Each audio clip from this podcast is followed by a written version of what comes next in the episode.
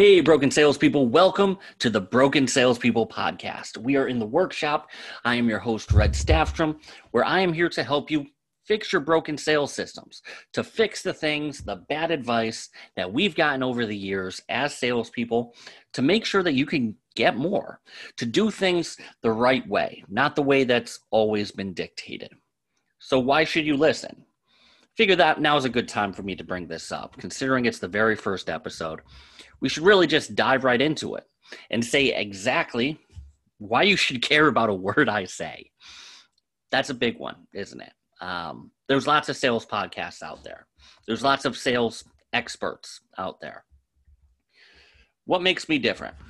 And maybe it's nothing. I, I can say that flat out. Maybe I'm the same as everybody else in a lot of ways. I've got to kind of tell you my story so you understand where I'm different from a lot of the traditional sales gurus that are out in the world. About five years ago, I had a breakdown. Prior to that, I've been doing sales my whole adult life. Um, and I mean sales kind of across the board. Whatever you could think of selling, I've probably sold it. I've sold vacuums door to door. I've sold electricity suppliers, cable subscriptions. I've sold stocks and bonds. I was a waiter, which is just a different kind of selling. It's just a more captive audience.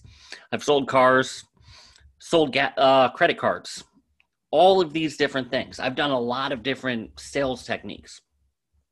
The one that finally broke me, and I say that quite literally, the one that made me hit rock bottom was security systems. Now, prior to that, I've worked a lot of jobs that nobody would ever want to work, a lot of them.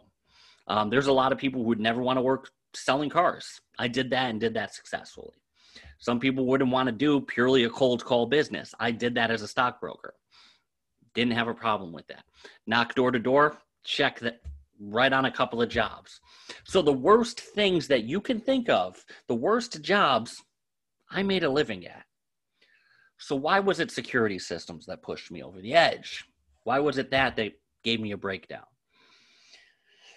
So prior to selling security systems, I had this belief, this iron rod belief, that if you knew how to sell, you can sell anything. I remember the interview when I went to sell cars. Yeah, I've always been a bit of a gearhead. I've always worked on my own cars. But what set me apart was in the term of my manager's eyes was I said the widget does not matter that was the the answer that really pushed me over the top. See, he asked everybody, "Why do you want to sell cars?" My answer was, "The widget does not matter." He liked it so much, he pretty much hired me on the spot there. Um, there wasn't much of a thought process afterwards. So, because of that, because of that positive reinforcement, I believed it for years. Somebody who's in a managerial role, somebody who knows what they're doing, who spent 20 plus years selling, thought that that was one of the best answers he's ever heard. It's one of the stupidest things I've ever said. Let me say that now. Um, let's not get any false beliefs right from the beginning. That was one of the stupidest things I've ever said. The widget absolutely does matter because you can only fight your own nature for so long. See, like I said, I've cold called. I knocked door to door. I've knocked door to door in a lot of neighborhoods that nobody would ever want to be a part of. Knocked door to door in absolute, like, I'm going to say Section 8, and that's probably the nice way to say it, but shell casings on the street neighborhoods. Quite literally, shell casings on the street. I've seen them. Um, itty bitty Ziploc baggies. I'm a big ginger. I knocked door to door in those neighborhoods. And you know what? Contrary to popular belief, everybody was super friendly. I loved those neighborhoods. Everybody was engaging, responsive. They loved talking to me. The neighborhoods that everybody were avoided were the neighborhoods that I got the best reception. Meanwhile, I'd go to a nice neighborhood and they wanted no nothing to do with me or anybody else. They were guarded, they were angry. Um, had somebody pull a knife on me once. That didn't lead to the breakdown. Side note, I sold them just so you know. Um, they pulled a knife on me, and my response was said, "What do you want?" My response was, "Well, if there's cake, I'll have a slice." that's how I handled it because my brain misfired. And that's how I responded to somebody pulling a knife on me. I don't say that to act tough. I was stupid. I should have run. Not the way my brain worked at that moment. Fight, flight, or freeze. I didn't quite freeze. I, I made a sarcastic comment, which is probably Freudian in some level. So, how did the breakdown happen? You see, after selling in all these areas, I've realized that people are good. Overwhelmingly, people are good. I also realized, because I've always been a numbers nut, that crime had been declining for the previous 30 years in a row. So, also, just as a third side note, I've never been worried about being robbed. Ever. In college, I walked down Crack Street, which was Spring Street in Danbury. Um, again, it's Danbury, it's Fairfield County. There's really not much to be afraid of, but that was the bad street. That was the street where, honestly, that was by the heroin addict, like the soup kitchen, all of that. And I'd walk down two o'clock in the morning. So for me to do all these dangerous activities over and over again, I, I just couldn't see it. I couldn't see people being as bad as everybody else says they are. That my my history fought what people were telling me. And it fought the basic premise of security systems. The basic premise is somebody could come in, break into your house, kill you, kill your family, etc., etc., mm, wear you as a skin suit, if that's what they want to do.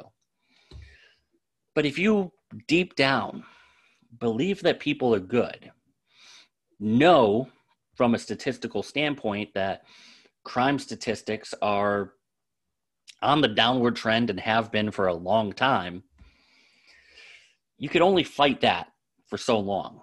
You could only fight that behavior for so long. So, as I was trying to sell these systems, sell these security systems, I started to hit a roadblock.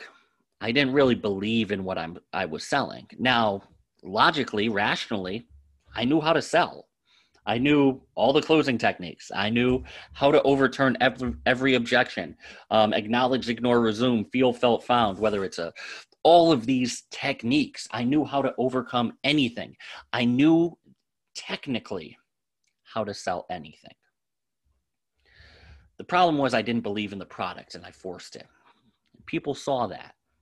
And when they saw that, they realized something was off.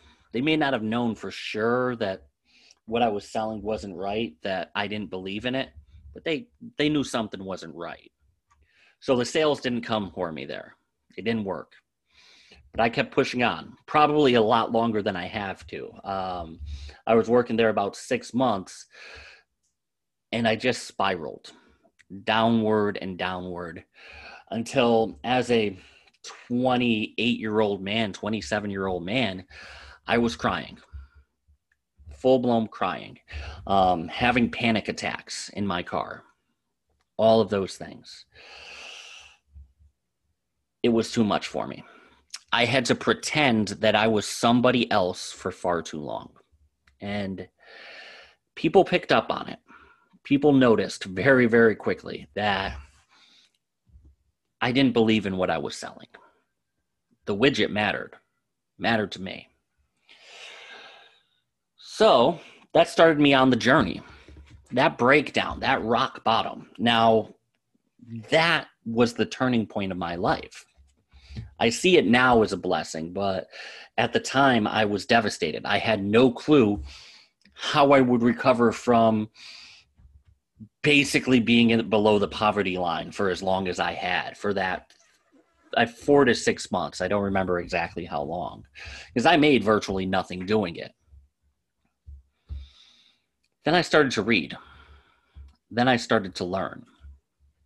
Then I started to challenge every single one of my own beliefs. Every one. All of them were subject to change. And by doing that, I started to realize that there's a lot of bad information out there. It wasn't just the widget does not matter. That wasn't the bad information. It was bad, but it wasn't the bad. It was some bad. There's lots of other things that were wrong, lots of other bad advice. So as I started digging, I figured out what was wrong, what worked, what didn't. Everything was subject to change. I'm lucky in a lot of ways. I'm really lucky in a lot of ways because I was fortunate enough to have that breakdown. I was fortunate enough to hit rock bottom. Now, if any of you guys know who Bill W is, you probably know the power of rock bottom. If you don't know who Bill W is, that's William Bill Wilson. He's the founder of Alcoholics Anonymous. And there's that inside joke, that secret handshake. Yeah, I'm a friend of Bill W. That means you're in the program or have been through the program. You never really get out. They know the power of rock bottom. Once you hear that, once you come across rock bottom, it's life changing. My rock bottom didn't involve anything drug related, alcohol related. I still drink on occasion. I'm a whiskey man. If you want to send me bottles of bourbon, don't have to, but you know, if you love me.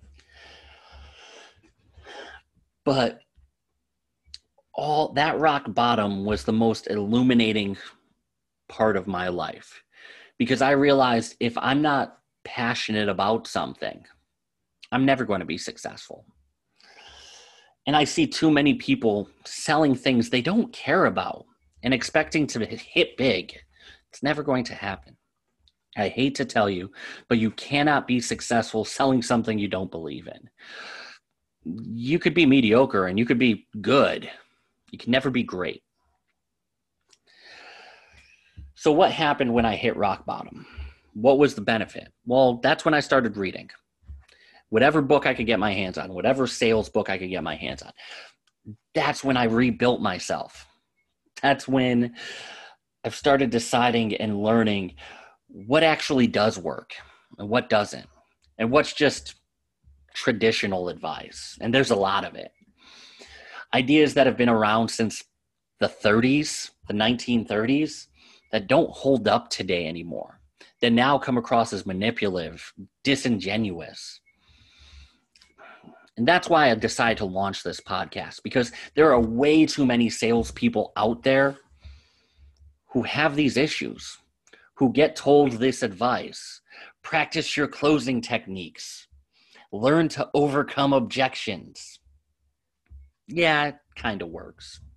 It wouldn't have stuck around so long if there was no value at all to it, but it's not the biggest thing. It's not making the biggest difference in your career what's going to make the biggest difference in your career is studying, is learning, is challenging, finding out what works. The reason I named this the Broken Salespeople podcast is because I embrace the power of rock bottom because I hit it and bounced. That's not something a lot of people can say. Most people hit rock bottom and change careers. And that's a valid, valid tactic. I bounced. And I couldn't be happier that I did. I literally host this in my workshop. Case you're watching this on YouTube. The reason is because there's no better place to fix things than down here in the basement with the tools, focusing on the unsexy. You see, there's a lot of gurus out there. I forgot where they came from and they're trying to speak to you from a penthouse. No, they forgot what it's really like. They really did. They forgot that sales from a granular level and what it, re- it requires. Even when I get to a penthouse, even when I'm a multimillionaire, I always plan to plan to do this in my workshop because it reminds me that there's always work to do. There's always something to improve. So I hope you guys enjoyed this. Um, there's going to be a lot more podcasts. I'm going to release two a week. Um, I'm going to release them on YouTube, release them on iTunes, um, all the other podcast platforms. Please take the time, especially if you're listening to this on Apple, review, subscribe. Um, really helps the channel out more than you know. I'd, I'd really appreciate your time and taking a look at it. Um, once again, this has been Red Staffstrom the host of the Broken Salespeople podcast, inviting you to go fix yourself.